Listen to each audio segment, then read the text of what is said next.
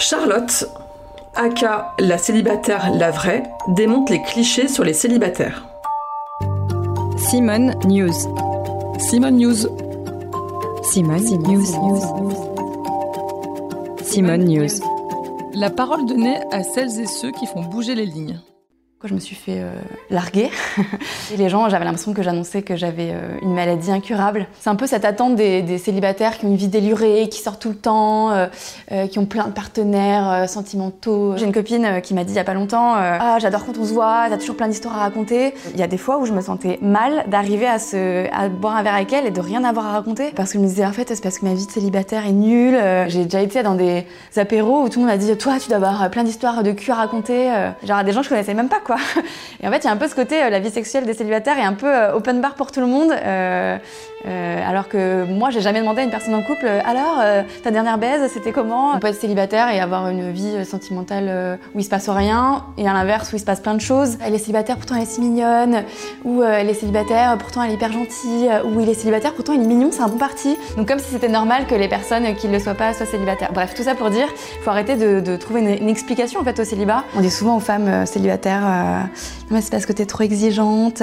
Encore heureux qu'on soit devenu exigeante. On met en fait l'amour et les relations et le couple, plutôt même d'ailleurs que l'amour, au centre de la vie des femmes. On a tous et toutes été biberonnés aux romans romantiques, aux publicités, aux films, au Disney, aux téléfilms de Noël d'M6. Et du coup, quand il y a une absence de couple, souvent c'est vu comme un échec. C'est plus de 50%. Il y avait un sondage qui avait été fait de personnes qui sont en couple par peur d'être seules.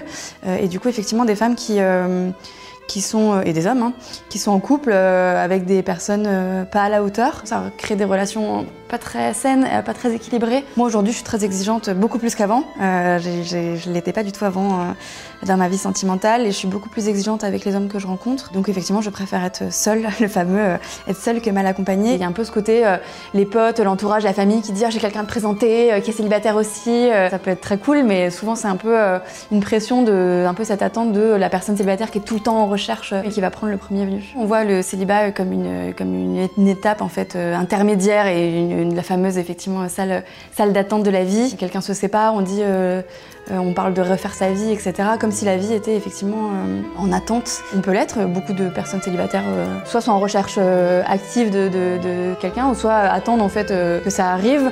Mais certaines personnes ne cherchent tout simplement pas de partenaire. Le fameux cliché de la vieille fille avec ses chats, qui est chez elle tous les soirs en pyjama, sur son canapé, qui n'a pas de vie, qui ne fait rien, qui est triste chez elle.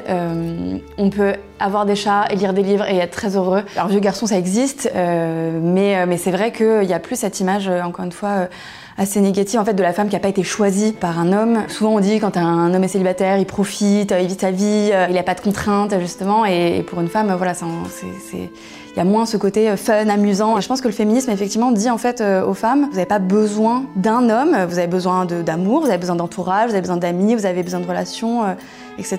Mais pas besoin d'une personne, d'un homme qui va vous sauver, qui va vous apporter tout le bonheur dans votre vie. Et c'est ça qui fait en fait qu'aujourd'hui, moi personnellement, j'assume mon célibat et je m'éclate de mon célibat, je ne le subis plus. C'est de me dire, je n'ai pas besoin d'un homme dans ma vie. S'il y en a un, c'est cool, ça fait une cerise sur la gâteau. C'était le podcast Simone. C'est pas grave. Retrouvez-le tous les mardis et jeudis et abonnez-vous sur votre plateforme d'écoute préférée pour ne manquer aucun des épisodes. À bientôt.